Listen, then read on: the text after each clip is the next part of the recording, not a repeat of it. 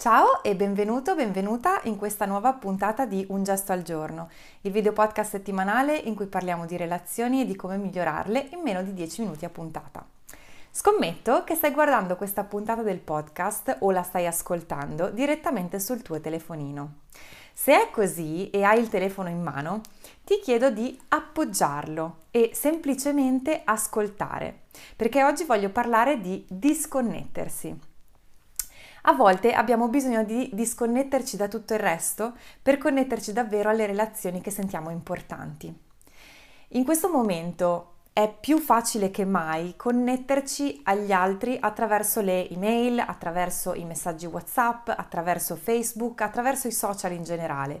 Il mondo in cui viviamo è organizzato ormai in questo modo e questa può essere una meravigliosa opportunità, ma anche una enorme sfortuna. È bellissimo infatti se riusciamo a rimanere connessi ai nostri familiari e ai nostri amici anche quando viviamo lontani, ma nello stesso momento questo può diventare uno spreco enorme di tempo.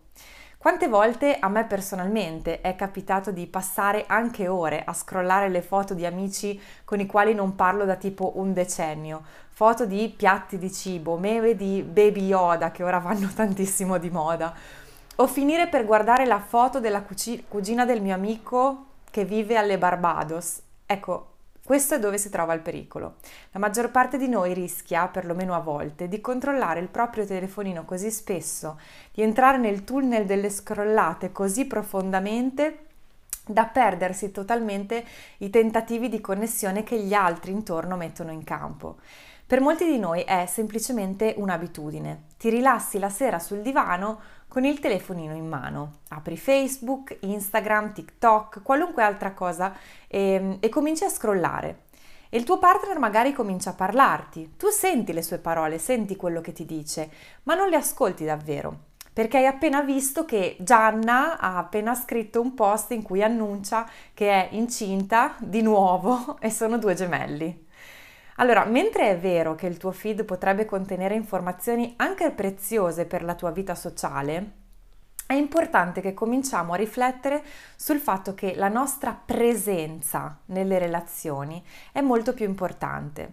E se il tuo partner si sta lamentando del fatto che sembri più concentrata sul tuo telefono che sulla vostra relazione, questa affermazione è qualcosa che hai bisogno di prendere seriamente, anche se magari non ti trovi d'accordo. Ecco quello che penso. Quando andiamo ad un appuntamento importante o quando siamo in una riunione di lavoro, spegniamo il telefono, giusto? Ecco, proviamo ad estendere lo stesso tipo di considerazione, lo stesso tipo di cura al nostro partner e in generale alle nostre relazioni importanti. Ancora meglio, stabiliamo regole per utilizzare il telefono nelle nostre relazioni. Almeno almeno questo potrebbe significare nessun tipo di dispositivo elettronico, per esempio a cena o a letto. E questo mi porta al piccolo gesto di oggi. Discuti insieme al tuo partner qualche regola per l'uso del telefono. Quale parte del vostro tempo insieme volete rendere completamente vostro senza utilizzare strumenti digitali? E in quali aree di casa, per esempio, vorreste non utilizzare il telefono o la tecnologia in generale? Io ti ringrazio per essere stato con me oggi, noi ci vediamo qui il prossimo mercoledì su Un gesto al giorno.